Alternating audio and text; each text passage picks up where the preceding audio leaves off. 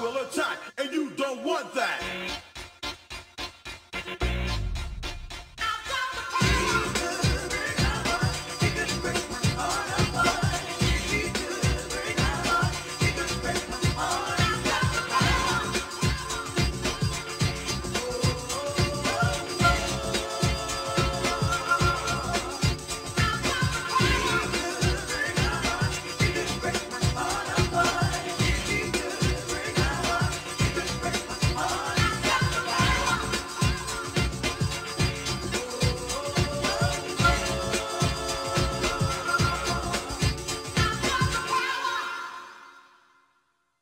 Welcome back.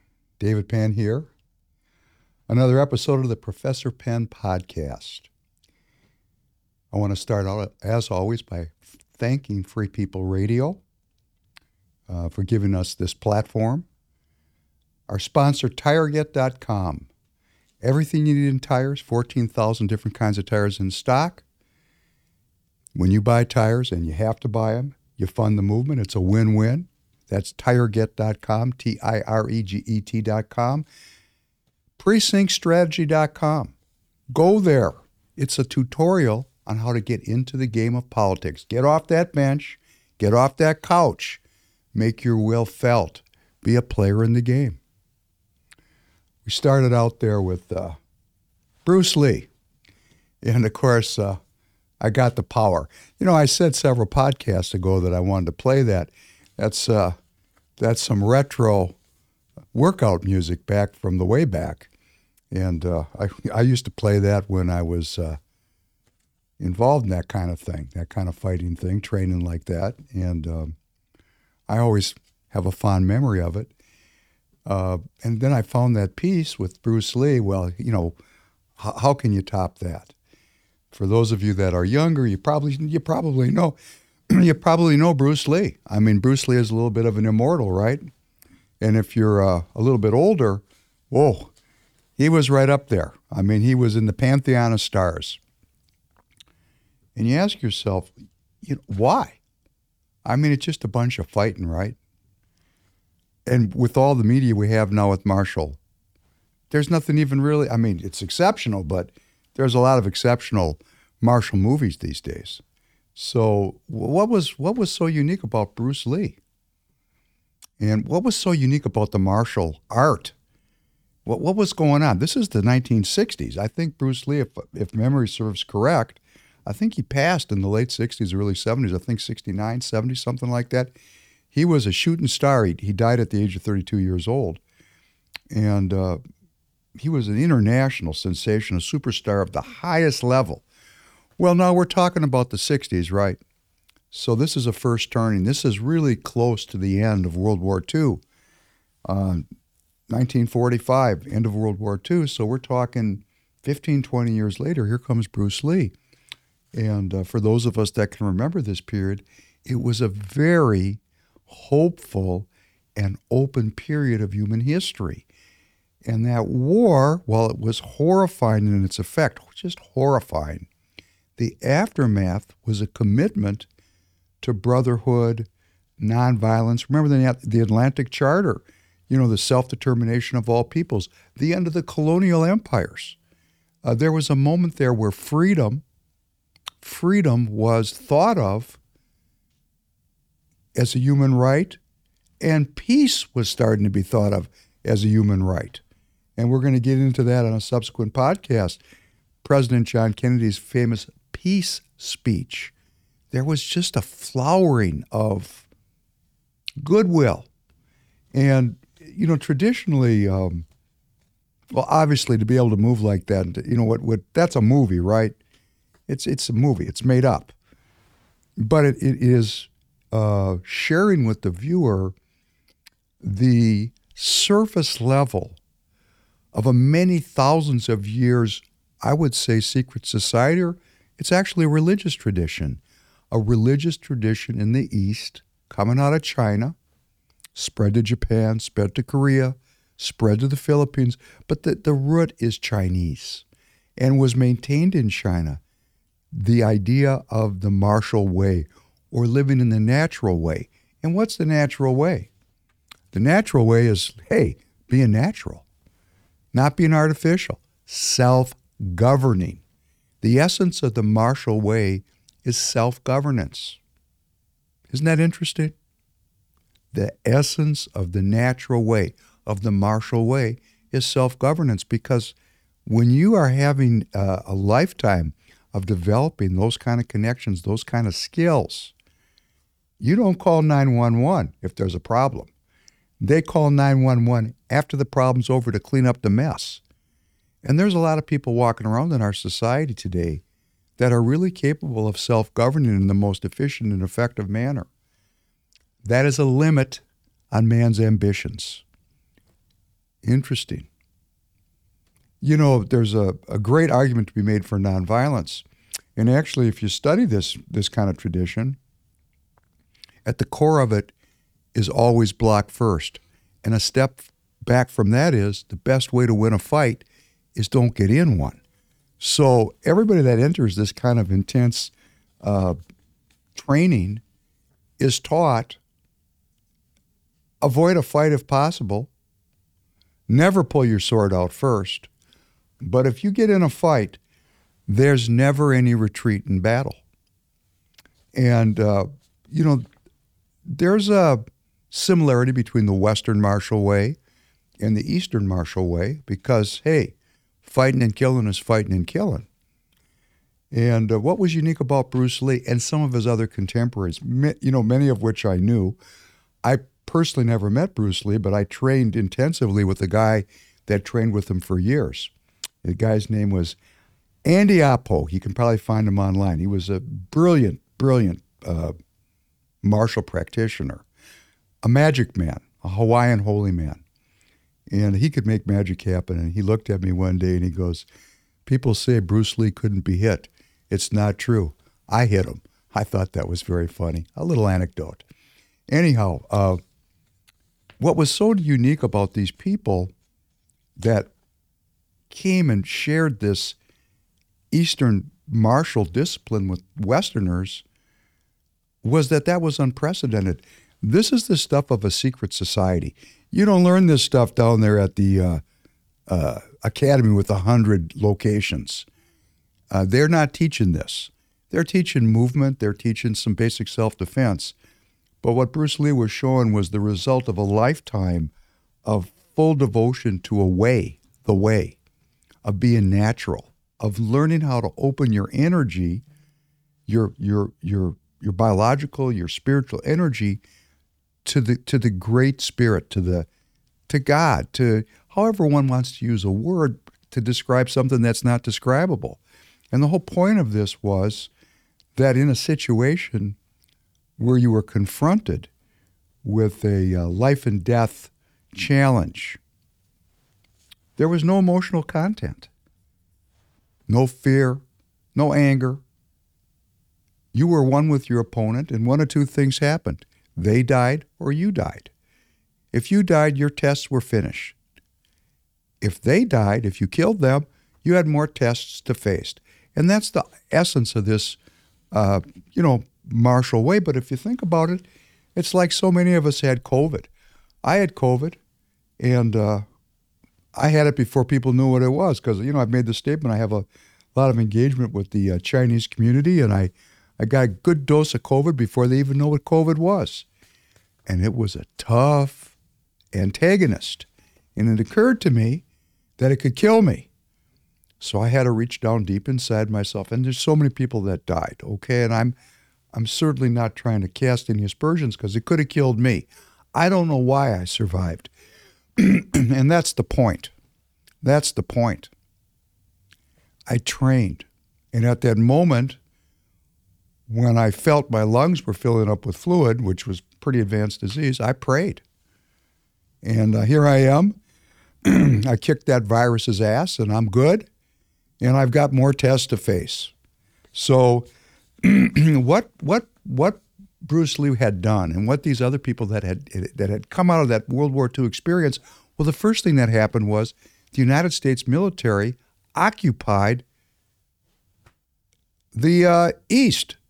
We had troops everywhere, and there was an establishment in those countries, like in Japan, in Korea, of military leaders, political leaders, and now they were confronted with and had to continuously interface with American leaders who were protected by American bodyguards, American military bodyguards.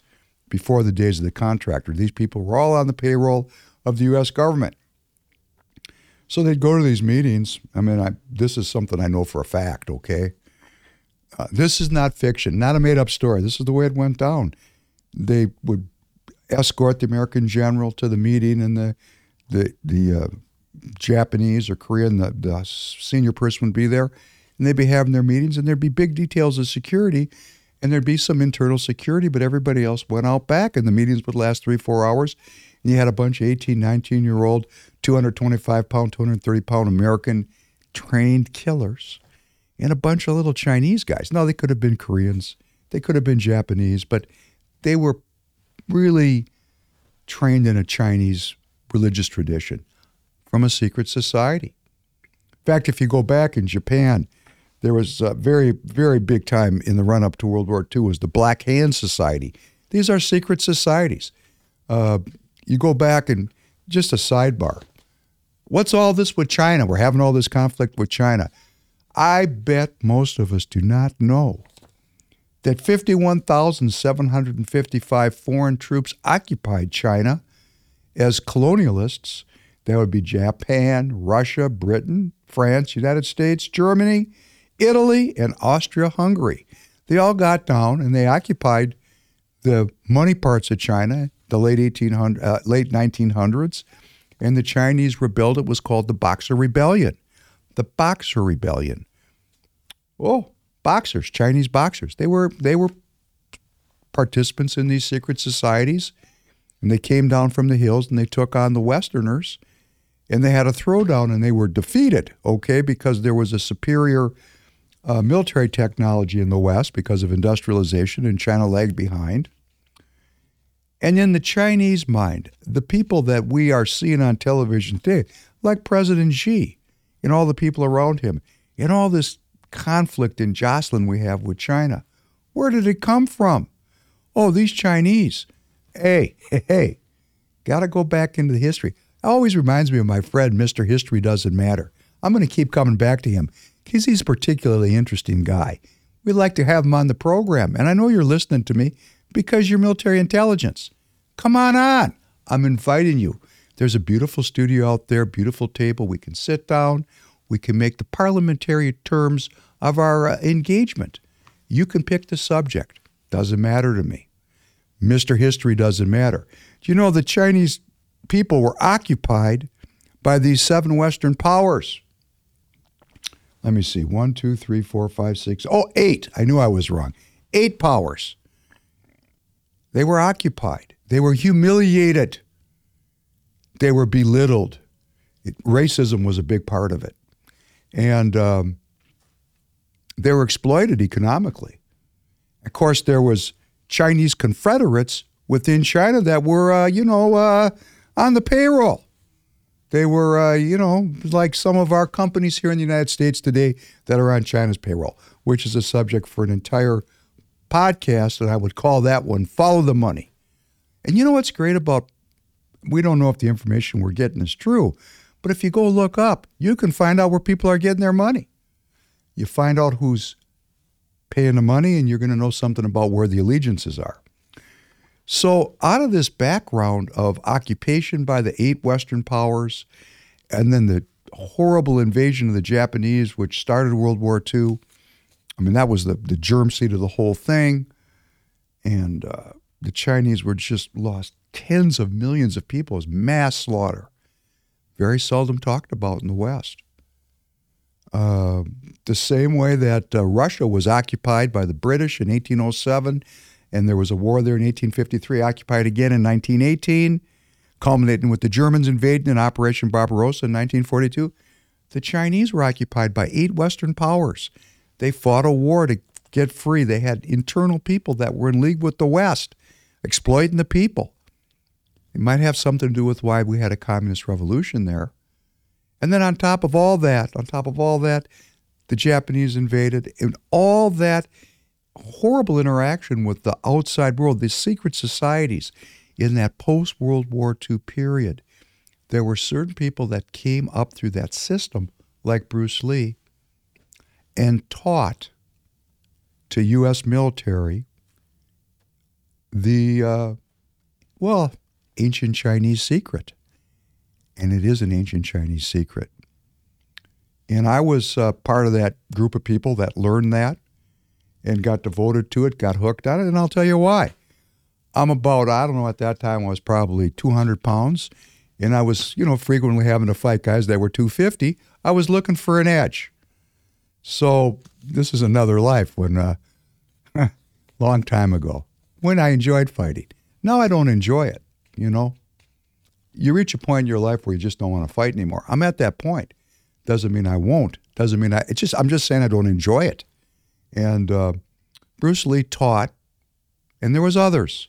T.T. Liang. I remember many of these people that came and taught uh, uh, U.S. military uh, these secrets. And you know what? It was really interesting. Um, you know, fighting, they weren't really teaching us how to fight. Everybody knew how to fight. It was really about how to live and this is when I say that um, uh, we inherited both the, the British and the Japanese Empire, we became uh, involved with the Chinese traditions. And uh, some of that was good, some of it was bad. But the good part was fighting is one part of it. It's really about uh, what the Chinese call energy training how to survive how to self govern. That's what they were really teaching, which is a skill that, you know, if you're a farmer, you got it on the natural. But we weren't farmers, we were coming out of urban environments. So let's say, oh, I was talking to someone whose uh, father was at the Chosin Reservoir in, in uh, the Korean War. That war was fought in sub, that battle was fought in sub zero temperatures. Almost everyone was either killed, wounded, or uh, frostbite. I mean, how do you get the grit to continue when you can't get warm? How can you warm yourself from the inside with your mind and your spirit? How can you connect to the natural way and make cold into something that nourishes you? How do you eat? How do you regulate your body for health? That's what they were teaching. They were teaching the natural way. I mean, fighting was a byproduct because you fought, you know, stretching. I mean, we didn't stretch in those days. You know, you got stretched. We didn't fight with our legs. Okay, kick it. I mean, everybody can kick somebody when they're down. I mean, you know, high kicks. And I'll tell you another thing that high kick, and that's for the movies. Nobody high kicks. I mean, I don't want to say nobody. There's always a, there's always a Michael Jordan in every group of killers. Most people want to keep their feet in the ground, and most fights end up on the ground. And that's why uh, MMA is a lot of wrestling. But the, uh, the what they were teaching was well-being and self governance. And the people that taught it, like Bruce Lee, were very, very courageous because there were the people in their communities that said, You can't teach this to the Gweilo. It's not a nice word for white people. Hey, everybody's got their, their nasty words. Gweilo, ghost people, the ghost people, the Gweilo. Don't teach the Gweilo. Don't give them our secrets. But some of these people did give these secrets. There was a great um, a, a guy named Wang Di. Uh, they were they were all over, uh, not all over. There was I don't know, maybe there was twenty of them. I don't know what the number was, but they really, in hindsight, they were really interested in, in one peaceful world, and they broke out of their secret societies, and they they really broke the rules because these secret societies have penalties to death for sharing the insiders' secrets with the outsiders. These guys did it. These people, and this is what made Bruce Lee an international sensation. He, it wasn't just that he could move like that and fight like that. It was that he had a, a circle of friends. He came to Hollywood. He was an actor. He was a martial artist. He had many students. He was spreading out a philosophy. It was a political philosophy of self governance, and it was moving to the people that trained with them because it was really a religious experience. Self governance is a religious experience. You want to find a religious experience, start working on your self governance. So, um, that martial thing's about well being. Looks like it's about fighting. It looks like it's about fighting, but it's really about well being. Now, there is fighting that is going on in our world right now, right this minute, as I'm talking to you. And we always like to come back to this Ukraine thing for the updates. And um, I have two quick updates. Number one, the long awaited uh, Ukrainian counteroffensive has been initiated, and the Russians and Ukrainians are killing each other wholesale. And everybody keeps pouring resources in here, and it's starting to look like World War One. There's a line of demarcation where young men go to die. Isn't that great? Isn't it wonderful?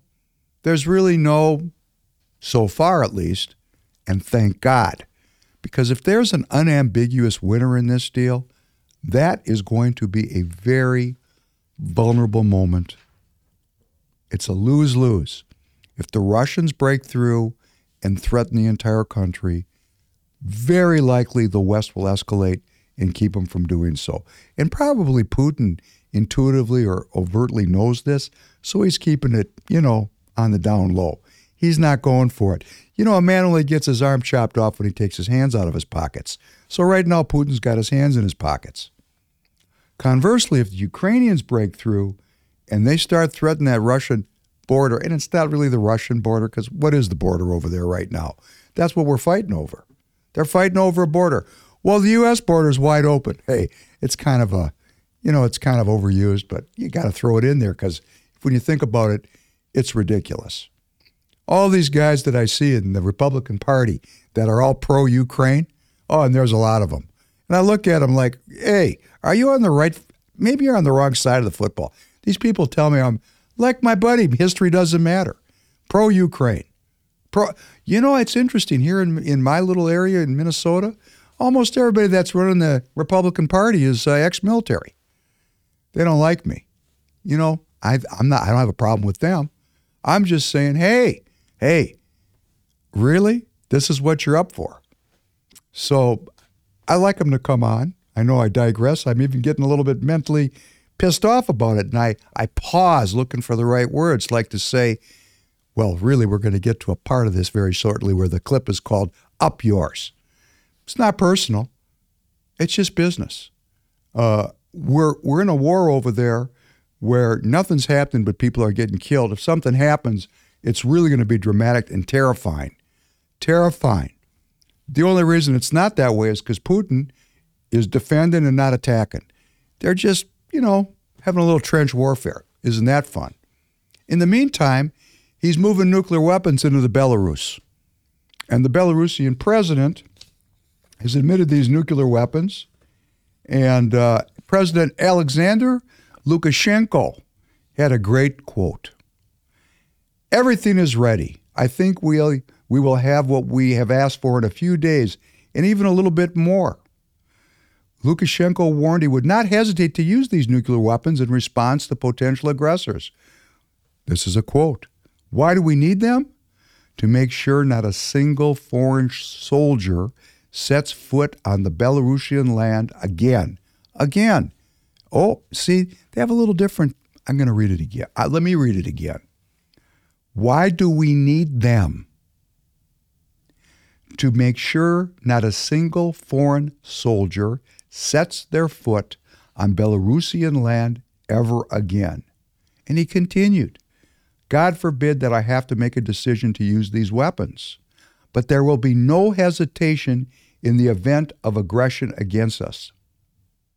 These people have a little bit different memory than we do. Because my antagonist out there, Mr. History Doesn't Matter, has made sure with, you know, the way we're taught and the way propaganda works, that nobody here in the United States knows history. I mean, they don't know U.S. history. They, there was a thing, uh, you know, it's this is this is why I'm doing the Professor Penn podcast. And people tell me, "Oh, you're too highbrow. Shouldn't be. A, shouldn't do this. Should no. We're going to do this just the way it needs to be for the people that want to learn. I want to get this information out that there is a history and it matters, like the Boxer Rebellion, like our country was involved in occupying China in 1898. Maybe that kind of pissed the Chinese. They didn't give up on that idea, which is a whole other podcast the difference between Christian forgiveness and the concept of face. We've talked about it a little, but the Chinese, when you take their face, hey, that's it. There's only one result there somebody wins and somebody loses. We have in the West, we have this concept of redemption and forgiveness. They don't have that. They have a concept of history. You can take the average 22 year old office worker, and that person will know 6,000 years of Chinese history. Hey, we, they think we're ridiculous. We got 250 years of history. To, to them, we're pikers. Pike, and you know what? We're playing it like pikers. Because we got people walking around saying history doesn't matter. What kind of an asshole says history doesn't matter? That'd be kind of the asshole that wants to brainwash people because history matters. Everything that's going on here is about history and how it's playing out through the ripple of time. Boy, I'm going way over, and I got so much to get into today. I'm going to leave you with one more. I met a guy over this weekend, and he said something I thought was quite noteworthy. You know, it's the year 2023 okay? All the countries in the world acknowledge that year zero was the year that Christ was born. Jesus of Nazareth, Yeshua. Isn't that strange that, that that's power, man? These people can't agree about anything. East meets west, neither the twain shall meet. But everybody's on this Roman calendar, except the Chinese and the Jews. Another podcast. Free speech. Got to get into it. Now we're going to get down. Got to get through this because you've been part of this. I mean, uh, you and I were part of this. I came to you in goodwill and I said, our elected leaders are not telling us the truth. In fact, I said they lied to us.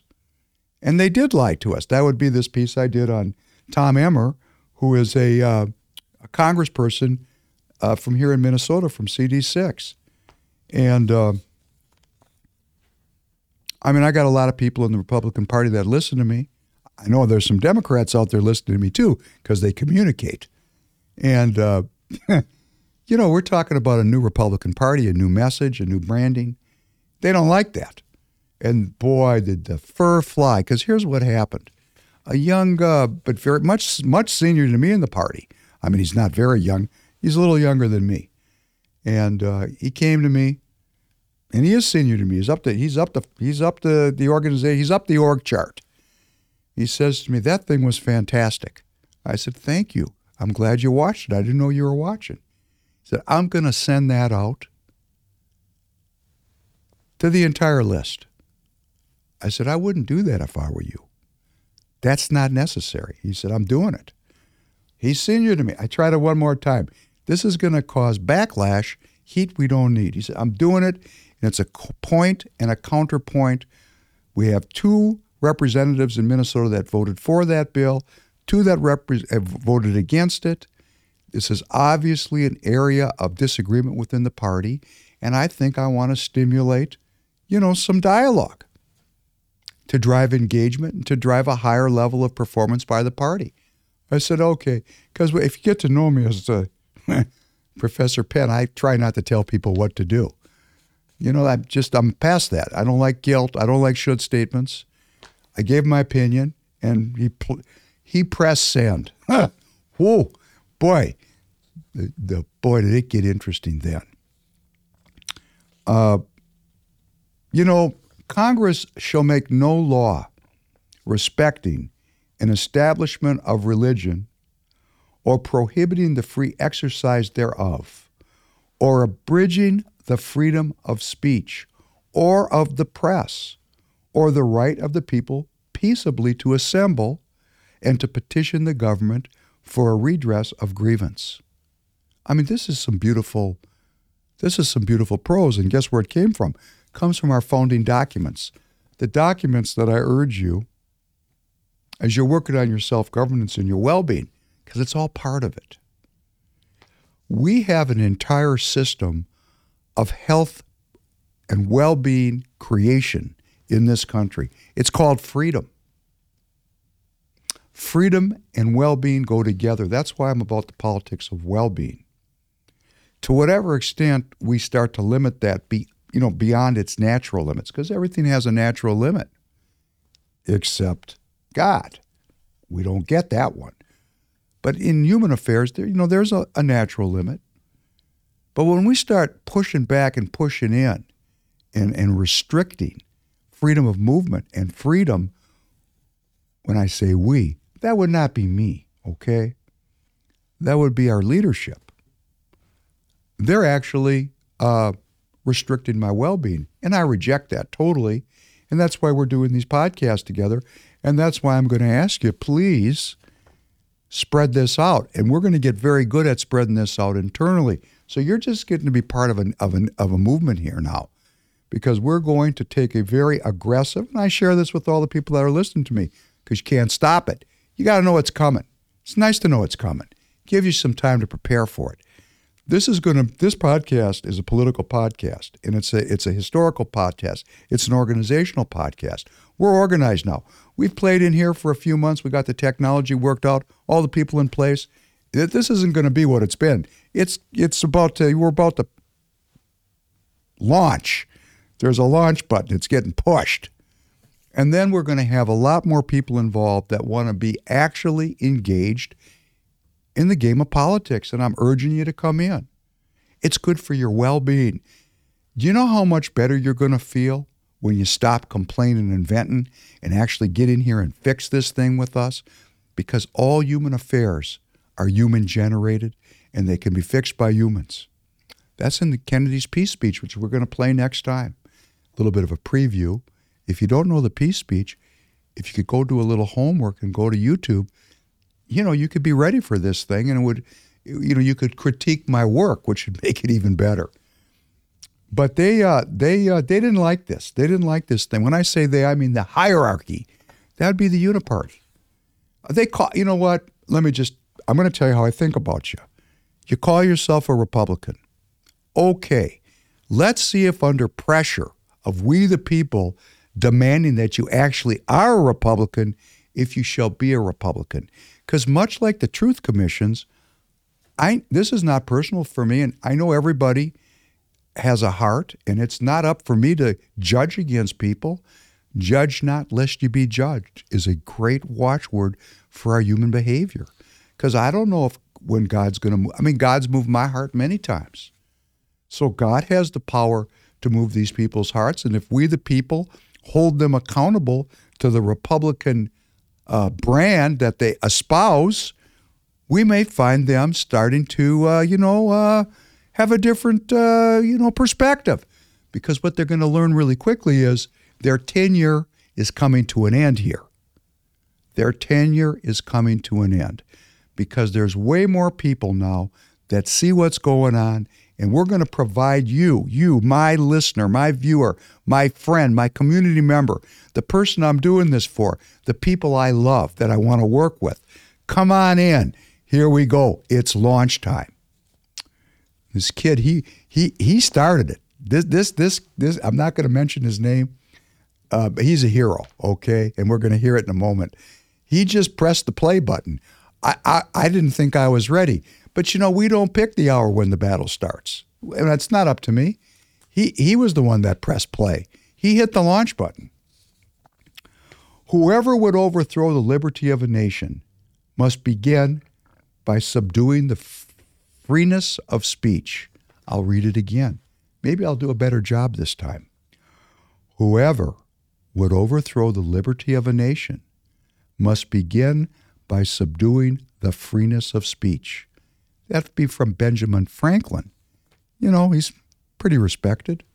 Look at all this freedom of speech drama we got going on with the censorship and and uh, the the uh, social media and uh, lawfare and all the things that are being done to make us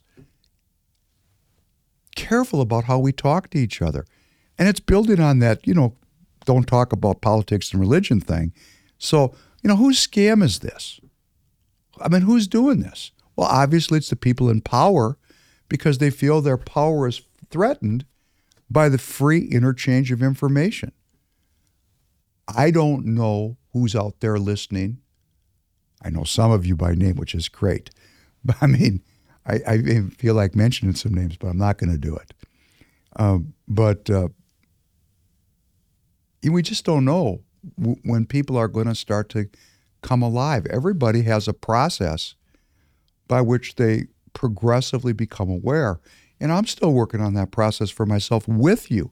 It's the greatest. Who gets the biggest beneficiary here is Professor Penn, because I'm preparing for this time with you constantly, you know, thinking these things through and, and, and, and looking at every idea, turning over rocks, following the money. Follow the money. You want to know who these people are? Follow the money. If freedom of speech is taken away, then dumb and silent we may be led, like sheep to the slaughter. And who would have said that? Oh, who wants to get on the other side of George Washington? Well, I know there's some. But I mean, come on, what an icon, right? A hero. That's President George Washington. If freedom of speech is taken away, then dumb and silent we may be led, like sheep to the slaughter. Sheep to the slaughter. When you start talking about people who lost two thirds of their family in a recent Holocaust, we start paying attention when freedom of speech starts to get abridged. To announce that there must be no criticism of the president or that we are to stand by the president right or wrong is not only unpatriotic and servile, but is morally treasonable to the American public.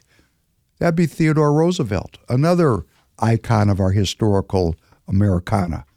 Now, this is we're going to see these ideas, these these these fundamentals of our culture, which goes back to our founding documents, and then the greatest people of our history reinforce it with quotes that are timeless oh, we're going to talk about what the party's doing. Just hang in there as a preview. We're going somewhere with this. Oh, here's a, we're getting a little more recent now. Some of us even remember this guy. Once a government is committed to the principle of silencing the voice of opposition, it has only one way to go, and that is down the path of increasingly repressive measures until it becomes a source of terror to all its citizens and creates a country where everyone lives in fear. That'd be Harry Truman. President Harry Truman, Democrat, the signer of the United Nations Charter, the dropper of the nuclear bomb, a complicated man. It's such a great quote. It has only one way to go. Think about where our country is today. It has only one way to go, and that is down the path of increasingly repressive measures. I'm talking to Mr. History Doesn't Matter now and all of his cohorts because your hearts may be opened by this podcast because I know you're listening to it. So let God move your heart. This is Harry S. Truman, a greater defender of the military industrial complex. Never, this guy started the whole ball rolling. It has only one way to go, and that is down the path of increasingly repressive measures until it becomes a source of terror to all its citizens and creates a country where everyone lives in fear. Now, here's what happens if you and I, those of us that love God, country, and family, if you and I don't get off the couch and do the job. And it does take some courage. And I, you know, courage is contagious. And those of you that watch uh, War Room know that uh, I learned it there. And uh, it is contagious. And we're going to spread it one amongst the other because there's way more of us than there are of them. Let them be afraid of we the people. Listen to this one. If we don't get this fixed, like right now, today, starting today, there is freedom of speech, but I cannot guarantee freedom after speech. Oh, that's a great one. You know that that kind of comedy. This guy had a sense of humor. There is freedom of speech, but I cannot guarantee freedom after speech. That would be Idi Amin Dada. I bet you most of you don't know who this guy was. He uh, was the dictator of uh, Uganda, and he was a noted mass murderer. Uh, the people think that between 100 and 500,000 people, they don't even know. And he was a cannibal. What a guy. And, you know, hey, you can say anything you want to, but afterwards, ha, you might not make it. That's where we're headed. Now, Democrat leftist parties all over the world are calling for the abolition of free speech. Just this past weekend, the Irish Green Party, oh, that'd be the environmentalists. What wonderful people. Love the earth, hate the people. What kind of scam is that? Think about what these people are saying. They love the earth and the environment so much that they want to abridge free speech and take our freedom away. Hey, you know what? Up yours. Up yours. Up yours. You know, up yours. It'd be a good t shirt with a fist. Hey, I got a guy watching me that's in the t shirt business. Go get the URL if it's available. The Irish Green Party followed many on the left around the world, including our own Democrat Party, this week and came out for censorship and speech controls. It went full Orwellian. Full Orwellian. Something you can look up, George Orwell. As its chairwoman, Pauline O'Reilly called for restricting freedom to protect it. Ha! You know, I want to be a comedian. These people just are writing material. Restricting freedom to protect freedom. You know, love is hate, hate is love, war is peace, peace is war. I mean, these people are just right out of a joke book. And anyone who's in the new Republican Party, and I mean the new party, the new party, the new party, we are about free speech and human well being. Any effort to restrict free speech beyond its natural limits, and there are there's a load of case history because this has been tested. We're going to keep those limits, okay? We're going to keep those. We are not going to in the name of whatever bullshit you're coming up with. We're not going to press in on people and make them afraid. We're already afraid of the state. What kind of people put up with a government that they're afraid of? That has to change. The parties and the government serve the people. The people are the government, which is another scam, which I'm going to get into at some great depth in my piece that I'm going to call Up Yours. Up Yours. up yours for what you're trying to put on the participants in the party. Now, first, let me tell you where this comes out of for those of you that don't understand these parties. And you know what? Please get into the party because I need your help. Come in. We're going to make it easy for you to do it very soon. You know, a few podcasts down the road, there's going to be a place to go, people to talk to you. We're going to bring you in. We're going to get you involved. We're going to tell you all the secrets of this secret society, and you're not going to have to go up the ladder to get the secrets. I'm going to display it at the grassroots level. And I'm using that word, and you know I don't like grassroots. But right now, if you're not in the party, you're kind of getting walked on, okay? If you're not making your political will felt, you're a doormat. The only way we're going to quit being grassroots is to be American citizens and practice American self governance. Like, for example, we have a hierarchical system where the American citizens are at the bottom of the pyramid. Oh, what a surprise. We're going to flip that over there now, folks. Those of you that are watching this, turn your pyramid over, okay? Because it's not going to work like this anymore. This is the United States of America. This is a constitutional republic. And the reason that it is the way it is is because we, the people, gave up our self governance. But when it comes down to freedom or slavery, we still have the means to pick up our freedom and give you a demo- democracy suppository, okay? And that's what's coming right now. It's going to be completely constitutional, completely parliamentarian, but it's a numbers game. So I either lose or win, just like Bruce Lee. You know, if I win, I'll have more tests to face. If I lose, it's over. We need you. You're watching me because you like this content. Spread it out and let's get in the game together. There's something for everyone to do. And I mean literally everyone. The power structure is depending on you remaining uneducated, powerless, and basically they just want to get you high and kill you. And that's why they give you all these means to do so. So let's not let them kill us because then we're not going to have any more tests to face. And this is the moment. It's right now. It's get up now. I want to read something to you. They're not going to like this getting up, but this is part of their secret society stuff that, you know, people in the secret society like me hear. And of course, I got this because this piece went out. You know, there was a big controversy. This man did not get approval to send this out because he knew if he asked, he wouldn't get it. So he sent it out and he figured, I'd rather ask for forgiveness than ask for permission. Or at least that's the way I'm interpreting his actions. I'm not in his head. I don't know what he was thinking, but he decided to go for it. Okay, so then all this recrimination started. Of course, if he'd sent out a you know a very positive piece on the debt ceiling bill, none of this Sturm und Drang would have come up. But they're making a big deal about you can't send things out with approve without our approval. No, that was never the problem. They're full of it. The problem was what was sent out, which was the truth. The truth.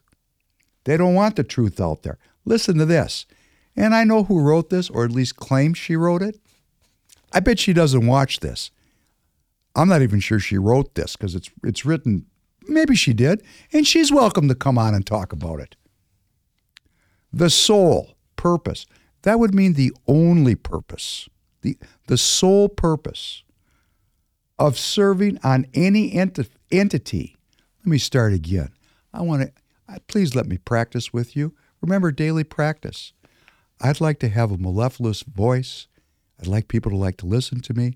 I'd like to speak without stumbling. What are you practicing today? What is your daily practice today? What is going to become your habit? What is going to become your character? And then what is your destiny? This is how we get there through our daily practice, through mindful practice. An idea we got from these brave people like Bruce Lee who came over from the East and shared with us their 6,000 year tradition. The sole purpose of serving on any entity that is identified as Republican is to get Republicans elected and to spread our message to voters. Our message to voters. Who's our? It's not our mission, nor should it be, to critique or malign fellow Republicans even by inference. The result of doing so to the greater audience will result in more people giving up on the Republican Party, not voting at all, or voting third party. This is the great fear, right? Freedom of speech, dialogue. Oh, you know, if, if, if your message is so bad that if it comes into the light, people don't want to be Republicans, maybe we should deal with that. Change our message. I will continue. In serving in a leadership capacity, we have a responsibility to promote the entity and hold to our mission of electing Republicans to office. This is both an honor and a commitment. Every communication coming out of the party or personally, as long as we are serving, should be looked at through this lens. You know, I'm almost speechless because what I want to say is the Nazi Party's down the block. All the Nazis, please leave the Republican Party and join the Nazi Party, okay? This is the United States of America. We have free speech. These political parties are based on dialogue, discourse, oratory, and composition. We have parliamentarian rules which are only followed when it suits the leadership. The rest of the time, they don't follow the rules. Okay, that's going to change. Everybody's about to get a parliamentarian suppository. Okay? This is all wrong. But this typifies the party leadership's thinking. If you're hearing me and you're in the party and you believe this, please talk to me. This is just wrong. It's philosophically wrong. And this is why Republicans are losing. This is the reason for the loss. This kind of thinking is why this party is on the decline. You go to a Republican Party meeting, the average age is about, oh, I don't know, 462 years old. Okay? And this is why. This is why. This is not, this line right here, this is the one that makes my hair stand up. The sole purpose of serving is to get Republicans elected and to spread our message. Who's our? What a scam. The message is always changing, right? Why is this? I mean, if we're going to have a message that's our message and makes it impossible for we, the people, to get involved and influence the message, what are we doing here? That means everybody in the Republican Party, look at yourself in the mirror. You are a minion, a minion, a mindless drone being told what to do. And you know why you why they're getting away with this? You're accepting that. You're accepting that role. You're supposed to go knock on doors in the hot sun, red dial, spend your money, you know, open up your checkbook, write a check, and shut up. We don't care what you think. That's what the leadership told me. They actually said that to me. We don't want more Republicans. That's what a leader told me when I said, I'm going to grow the engagement of the party. I was actually doing it. They said, Stop. We don't want you to do that. We don't need more Republicans. What? Well, hey, more people are harder to control, aren't they? So I went out and started this thing. They can't control this. Now, I'm going to offer them an opportunity to get involved. I'm not personally pissed off at anybody. This isn't personal, this is business. This is the business of politics. You want to change your thinking in response to a superior argument. That's, you know, when someone says, I respectfully disagree, oh, the argument's not done. There's going to be an outcome to these arguments. If we respectfully disagree to the point that we can't solve these arguments, go caucus with the Democrats where you belong. Get it? Because we're not going anywhere because I am just like Bruce Lee. I'm just like Bruce Lee and I'm just like that song. Get off my back. I don't want to attack. I'm not into that. I'm into a parliamentary process of composition and oratory that results in a better functioning party and a better message that attracts new voters such that we can win under any circumstances. I tell the people that are into this election stuff, and there's a lot of them, and they have very good arguments, and they're treated horribly by senior leadership. They're actually spoke of in a way that's so disparaging. I'm talking about people that are accomplished people. I got a friend of mine. This guy is an intellectual stud, and he believes in the math surrounding these uh, election issues, and I watched a very senior leader disparage him publicly for having a belief, not continue to talk about it. I mean, if we haven't solved it in your marriage, in your marriage, if you're married, if you're still married, do you just stop your partner into the ground or do you continue to talk? Do you go by your partner and do whatever the hell you want to and leave them in the dust? Because I mean that's a that's a recipe for divorce. When we're in a group, we got to get some group energy going. Right now we got two wings to the party. They don't like each other. We're going to work it out now. I don't say who's going to prevail. I am not so bold for those of you that are watching me like Mr. History doesn't matter. I'm not saying I'm going to win. I'm saying we're going to talk it through. I'm not looking for a fist fight. I'm looking for good old fashioned American politics where we get up in front of the people, put our cards on the table face up, and see what the American people think about it. this thing. what is this? I, I got to read it one more time just to say goodbye to this woman. I wish she'd quit. You need to quit. Join the Nazi Party. Uh, it is not our mission, nor should it be, to critique fellow Republicans even by inference. That is so Nazi.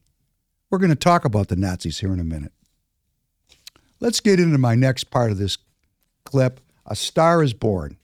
A star is born. So all this Sturm and Drang ended up in a big meeting. There was a big meeting. And I'll it, was supposed to be about another topic, but the, it just had to boil over. It boiled over. The pot boiled over. It was the full committee meeting of all, there was a gathering of the clan. You know, it wasn't just a small group. It was a pretty big group of, of people that are, you know, really activated in the party. They're, these are the people that are doing things. Come in, please. Please, listeners, viewers. Come in. There is a cavalry out there. It's the American people. The cavalry's coming when you come. Let's just play this um, this piece, this audio piece. Let's just let it run through. You're to this is this was this is the moment I call a star is born. This is a man defending his actions. This is a man putting things into context for a bunch of people that really disliked me.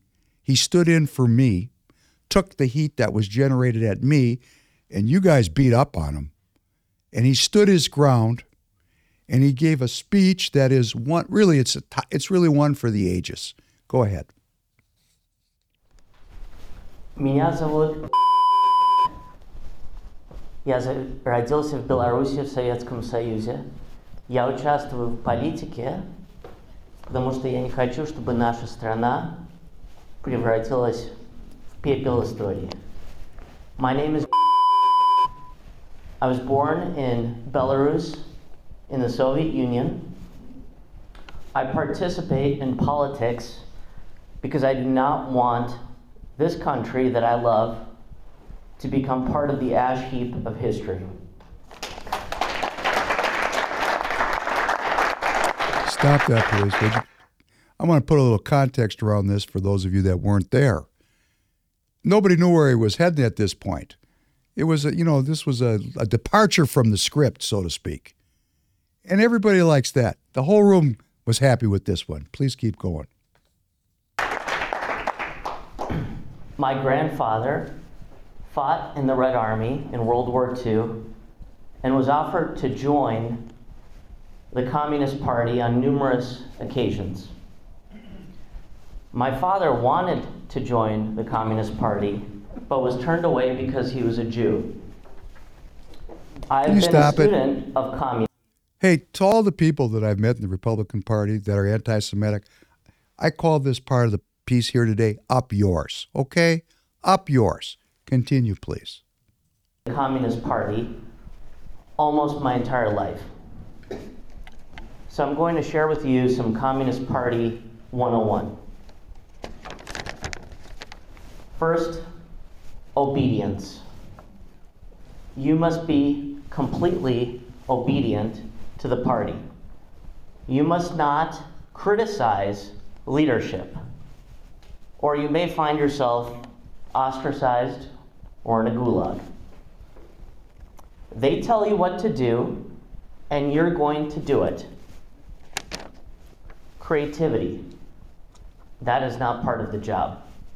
Your job is not to use your brain. You're a mindless drone, a minion. Go knock on doors and invite people to Lenin's birthday party banquet. We don't care about your ideas. And the message. You don't set the message. You follow the party line. Your betters set the message. Can you stop for a second? Just because it's it's hard to get the room. Now the room's figuring out that this this guy stepped up and he's throwing down. What he's doing is he's drawing a a a, um, a, uh similarity, or he's he's drawing a relationship between how he grew up in a communist country and the way the Communist Party of of the Soviet Union uh, manipulated the people, and what's happening in the Republican Party here in the United States today. Oh, this room's getting ready to come apart at the seams. And let me tell you what the cut was very close to 50 50. Hey, what a surprise. Please, please keep going. Your superiors, they are experienced leaders. They've been, they've been steeped in communism, and they know better than you what's best for the proletariat. The Communist Party had the most united, unified message in the world. It was on point. Everyone said the same thing. There was no open disagreement. But unity is not sincerity. Unity is not sincerity. No one believed it. It was fake. It was brittle. It was weak. And one man cracked it wide open Ronald Wilson Reagan. Stop, please. See, when you get around a bunch of uh, older Republicans and you mention St. Reagan, it's a good way to get some applause. So, this is the end of the agreement of, at the meeting. I was there. From this point on, it devolved into a food fight. Please continue. Reagan challenged the orthodoxy of the Republican Party. He attacked Gerald Ford. Reagan, who elevated, changed, and revitalized the messaging of the party. Reagan, who in the 70s was not a candidate, he was a private citizen, putting on radio shows day after day on the radio, slowly, methodically. Stop it again. Change. So what this guy is doing, it's kind of funny. He's comparing the podcast to a radio show. Hey, it's Free People Radio. It's a direct comparison.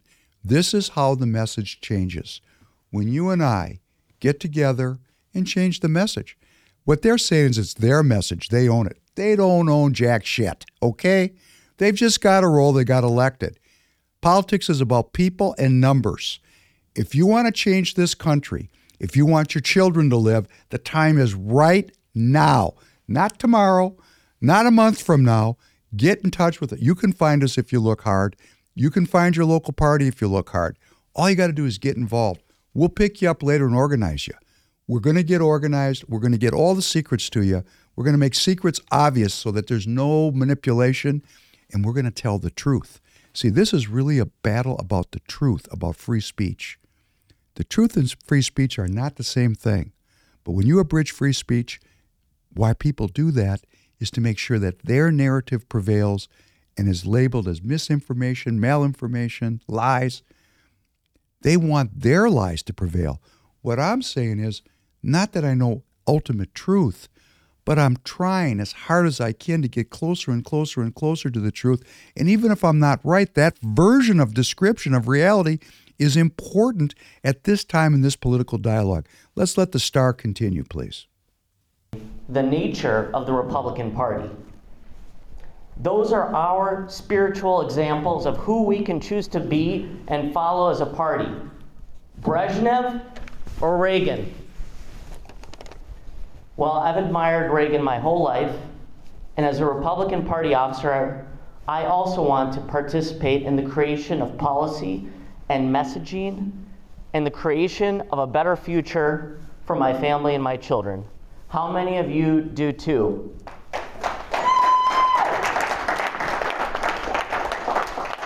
And so I want to make a proposal so that those of you who That's want good. to Thank participate. You. So not get, it goes on for quite a while. And this, this party activist made a proposal that would enshrine a more concerted effort to get different opinions out to the Republican Party base, so that we could move beyond a very uniparty centric control of information and get to a more people's based, at least a more diversity of opinion. Not telling people what to think, sharing with people what they need to consider as they make their own decisions. I don't want to tell anybody what to think. I don't want that role. I just want to share my I statements and see if it moves anybody. If if uh, if my words or my approach move people, uh, then they're going to be moved. They're going to move other people. This is how it works. And you know, this thing don't talk about religion and politics just shuts down the whole process, and it just it just uh, empowers us, uh, the narrative that's in control, and it's been in control for a very long time, and it's really about that British business model of piracy, drugs, and slavery, which we're all living in, and we think it's just you know, we just think that that piracy, drugs, and slavery thing is just the way life is, can't be any different than that. And that's just not true. William Casey, director of the CIA under uh, President Reagan, a statement at his first CIA staff meeting in 1981 We'll know our disinformation program is complete when everything the American public believes is false.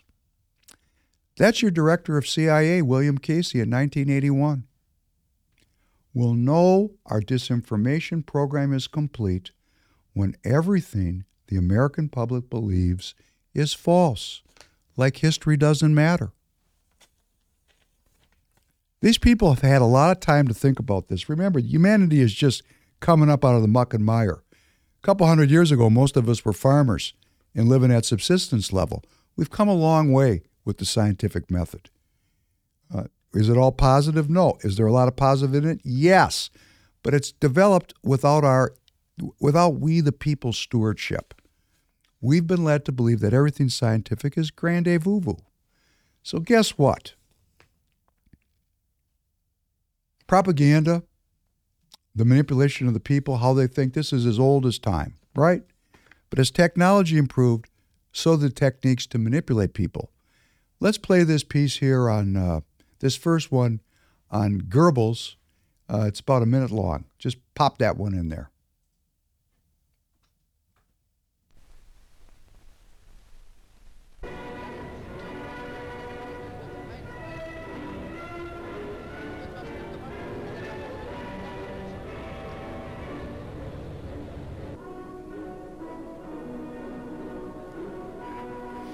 These are images of a German political rally in 1937. It's a sea of people. I mean, you know, we can't get 50 people in a room in the Republican Party.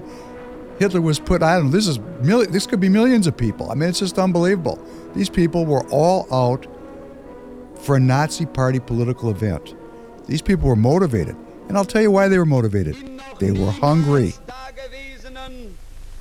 Millionen Demonstrationen hat sich am heutigen Tage die ganze deutsche Nation zur Arbeit, zu ihrem Wert, zu ihrem sittlichen Ethos und zu ihrer nationalen Verbundenheit bekannt. Am heutigen Abend stop now. I just want to give a picture. This this is um, Goebbels. He was the uh, person in charge of uh, Nazi propaganda, and he's kind of the model of being a propagandist. This is when propaganda started to merge uh, from a pre-technological period into the period of you know radio and television and now digital. It's become so sophisticated we don't even know we're being propagandized, which is what William Casey knew was going to happen when he said that, you know, they'll know they're a success when everything I believe is a lie. And I'll tell you, when you start pulling back the, the covers a little bit, I think a lot of what we believe is a lie. even down to our very notions about what space and time are. And that's a whole other podcast. But Goebbels, he was uh, he was in it to to the very end. He was very close to Hitler. He was the spin master. Uh, you know, somebody criticized me. They said Tom Emmer has to talk that way because that's his job. He's the one that has to sell the the debt bill. Well, that would make him kind of a Goebbels, wouldn't it? No, no. That is not his role. We're going to change that role. If the House Majority Whip's role is to spin anything any way he can to put lipstick on a pig, hey, it really needs to be I'm going to tell the American people the truth. We can't get anywhere unless we tell the truth. Now, you know, in all fairness to Representative Emmer and to set up the next big drama that's coming, he was very proud of something he put in the bill, which was to restore the traditional budgetary process. And if there is not a budgetary process that results in 12 bills passing by January 1st, 2024, the government goes into sequestration, which is a nice way of saying everything just gets cut 1% except for the military. Okay, budgetary process. Representative Emmer will be watching, and I'm going to tell you how I feel about this. We're $2 trillion over the mark this year. We just passed 32 trillion this past week of national debt. We're right now $2 trillion in the red for the year. In other words, what went out exceeded what came in by $2 trillion. $2 trillion, which is like 1,200 miles up in space, $100 bills, you know, back to back, lined up like this. It's 1,200 miles. 1,200 miles. Like from here to like Dallas, Texas. $100 bills. That's how much we overspent the income. And Representative Emmer, if you use the budgetary process that you put in place in that bill the debt ceiling bill to reduce spending by a real cut of $2 trillion, we, the American people, we, the American people, will be benefited, our well being will be enhanced, and our loyalty will be increased. So I'm going to be watching how this comes out. So if we can get $2 trillion of real cuts, cut the spending, by the 2 trillion that we exceeded our income, if we start really balancing our budget, the Chinese will know we got our shit together. Representative Emmer, I've been to China almost 200 times. You want to make the Chinese stop in their tracks and wheel around and go, what? Balance the budget, because then they're going to know we're a serious country. Until then, they know we're clowning around. I know we're clowning around.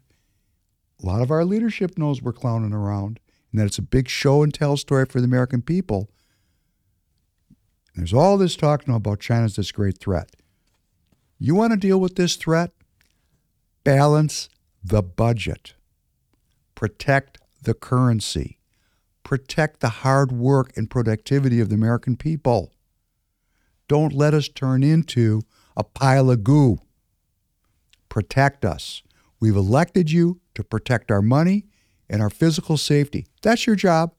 Please proceed. My mind is open. I know we're you know we have some connectivity and let's see how it comes out because I would love it to be as you said the first step. Okay, here comes the second step. Take it please, we're watching. Let's play this other piece on Goebbels here to you know as we come to the end here. February the 10th, 1933. The Fuhrer gave a fantastic speech with a very sharply worded challenge to the Excuse me, can you stop it? This end, is a translation of Goebbels. He actually wrote it down. This is two minutes of listening to what he wrote down. Please continue. Amen. It seemed so natural that everyone was captivated and deeply moved.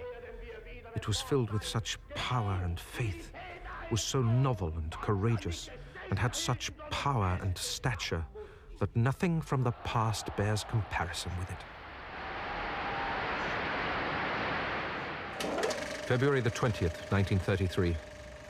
I saw the film of the Fuhrer's speech at the Sports Palace. The footage worked very well. It will prove indispensable to us as a propaganda tool. This film will be shown wherever the Fuhrer cannot make speeches. Its power comes above all from the coherence and harmony of word, facial expression, and gesture. Now meetings are becoming a real pleasure. We have a new subject that grips us all. We have enthusiasm, energy, and absolute commitment for our cause. We have audiences that respond passionately.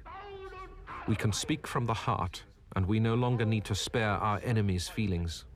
For the election, we're generating large amounts of money, and this will put an end to all our financial problems. I set the propaganda machinery in motion, and an hour later, the printing presses were chattering away. February the 21st, 1933. Our propaganda is considered to be exemplary, not just by the German press, but by the international press too.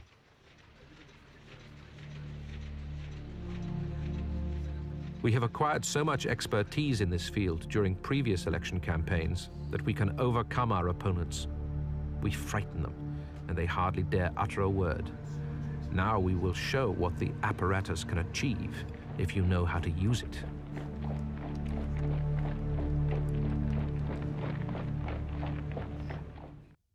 It occurred to me while I was watching that that these this very these very people who claim that uh, you can't criticize another Republican even by inference are conspiring to thwart Donald Trump's candidacy here in Minnesota.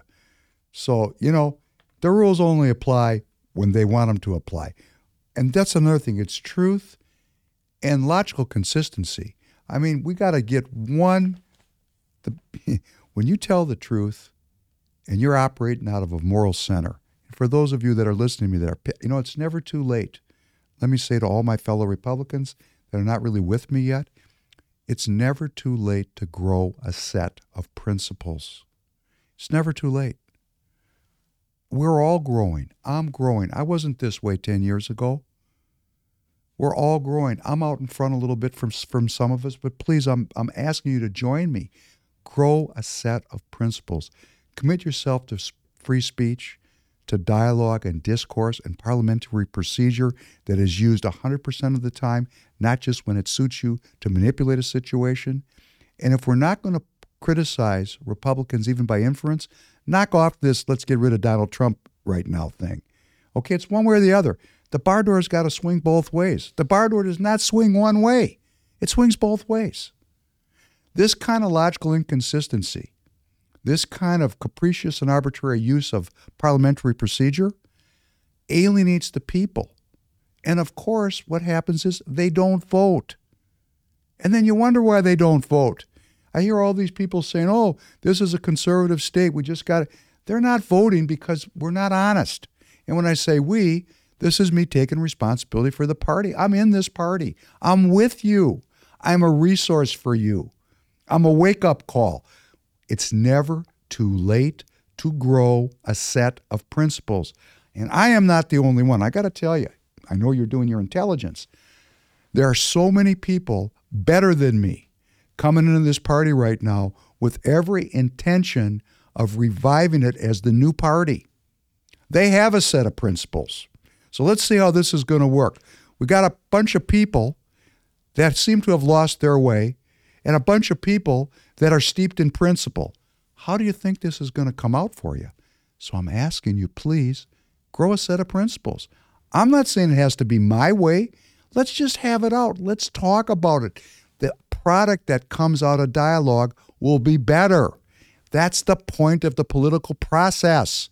Don't disconnect what our forefathers gave us. There was majesty and divinity in this process. Let's not give it over to empire let's actually maintain our belief and faith and adherence to self governance. Because we got the, the, the uh, example of when there isn't self governance, and that's Goebbels, and that's why I said go join the Nazi Party. You know, it's not the Nazi Party today, but the Nazi Party didn't start out the Nazi Party. They actually started out as an open party to get people. And then progressively, it got more and more dictatorial and terrifying and repressive and mass murdering. You know, we can learn from history just like William Casey and his cohort can. We can see when things are going in the wrong direction. And even if we disagree, we can we can see in common how this repression of free speech is dangerous. How the how the manipulation of people and not caring about what they think and feel, viewing them as inventory is dangerous. No. Every person in the new party is a human being. They have inherent qualities, they have inherent defects, and participation in the self governing process is capable of enhancing human well being. So, if the process is going towards freedom, we become more well, more capable, more empowered as individuals who self govern. If it's going towards repression, our well being is undermined. Our life expectancies drop. Oh, what a surprise. 60% of the people have chronic illness. Oh, what a surprise. Of course we do. We're trapped like rats. We're full of anxiety. The three emptying factors. Having nothing. 85% of the people in this country literally have nothing. Continuous concern. We're always concerned. One day is worse than the one previous because the news is getting worse and worse. And the third thing, chronic disease. We're being killed by this process slavery, drugs, piracy. The result, the wages of sin is death. Hey, don't participate in it. It's very simple. I don't. I've just said, no, I'm out. I'm out. To whatever extent I can. And from time to time, all the time, I think of new ways to self govern. And that's great. That's why we played that Bruce Lee uh, piece. Not because he's an ass kicker, but because what he's really showing you here is a process of self governance. And we all think it's cool. The evidence is he was a superstar. Well, here's the opposite side of the tracks to move towards the end. We're getting wick whack today, both of us. We've got self governance on the one hand and repression on the other, and we're looking at it in juxtaposition because we you know we really have we got I mean Goebbels is a a figure a reviled figure but boy he said some interesting things. Here's one. If you repeat a lie often enough people will believe it. And you yourself will even come to believe it. Hey hey hey, hey. if you repeat a lie often enough people will believe it. And you will even come to believe it yourself. Unbelievable Here's another one. This is the secret of propaganda. Those who are to be persuaded by it should be completely immersed in the ideas of the propaganda without ever noticing that they are being immersed in it. That would be that that's culture, right? Culture. We're inculturated into our slavery, drugs, and piracy business model. We don't know any different. That's the William Casey story. We'll know our disinformation program is a success when everything the American people believe is a lie. William Casey, Goebbels, Joseph Goebbels, the same guy. Just because one guy is an American servant of the U.S. government and the other guy was a servant of the Nazi Party doesn't make them different. They're saying the exact same things and they wrote it down. I'm not making this stuff up please do your own research. Go to YouTube, go to the web. Please don't take my word for it. That's another thing about self governance. You've got to do the research for yourself. Here's another great one propaganda must facilitate the displacement of aggression by specifying the targets for hatred. I mean, this guy, Joseph Goebbels, he's like in the College of the American Propaganda Institute. There isn't one, I'm making it up. It's a metaphor, almost a little bit funny. But I mean, he's this guy's an icon for propagandists. Propaganda must facilitate the displacement. That means putting from one place to another. Propaganda must facilitate the displacement of aggression. That would be anger. Like 85% of the people don't have any money. They're worried all the time and they got a chronic disease. Hey, they're pissed because their life sucks. So we have to give them a place to put that anger that doesn't threaten the business model of piracy, drugs, and slavery. I'll give you two places where this anger is going. You're going to like it. They're the same people transgenders and white supremacists. Oh, did you hear me? Transgenders and white supremacists are the same people because in the propagandist world, those are the two groups, or there's many groups, but these two groups are where aggression is being displaced to maintain the status quo. To maintain. So if you're on the right, oh, these transgenders, they're bringing down, and if you're on the, oh, these white supremacists. You know, both sides are being manipulated by expert propagandists whose only goal is to maintain $1.5 trillion for military expenditures, $1.5 trillion for medical expenditures, and the skim that comes off of it, which is probably a trillion bucks a year. Hey, what a great deal. Let's go hate the trade. oh, let's go hate these 19-year-old pregnant women that have abortions. Let's displace all our anger into them. no, no, no, my friends, my fellow American citizens. Our anger is just, our anger is righteous, and it needs to go right to where it can have the effect that we want it to have, which is to change the system so that it generates well being. So let's not go get caught up in this trap of hating these groups. Let's not hate at all. Let's use our human agency to change the business model together. The rank and file are usually much more primitive than we imagine. That'd be you and me, dummies. The rank and file are usually much more primitive. Primitive is a really interesting word, too. You want to talk about racist? There's a racist word. A primitive, an ape. The rank and file are usually much more primitive than we imagine. Propaganda must therefore always be essentially simple and repetitious, like the shorts you're watching on Instagram, like the shorts you're watching on YouTube. Gettr's got shorts, shorts everywhere. What you know? Because we get a little dopamine rush in there, can't can't can't turn it off. The rank and file, that'd be you and me, are usually much more primitive than we imagine. I mean, my God, I'm educated. I can't believe how stupid people are. That's their attitude about me. They actually think I'm stupid. They think you're dumb. Could you please get off the couch with me and prove to them how smart we are, how loving we are, how much we love the country, how much we're devoted to our God? Could you please come with me and give them a lesson in who the American people are and not let them turn us in to slaves? Join me. Please join me. I'm going to end with something that a friend of mine uh, Steve Stern sent me. Steve is a big leader of the precinct strategy movement. He's everywhere. He's ubiquitous.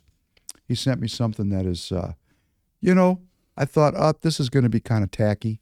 It was great. It's worth listening to. It's a it's a retelling of the Star Spangled Banner from a modern perspective with really good music, and there's some passion in it that's worth listening to because the people are young.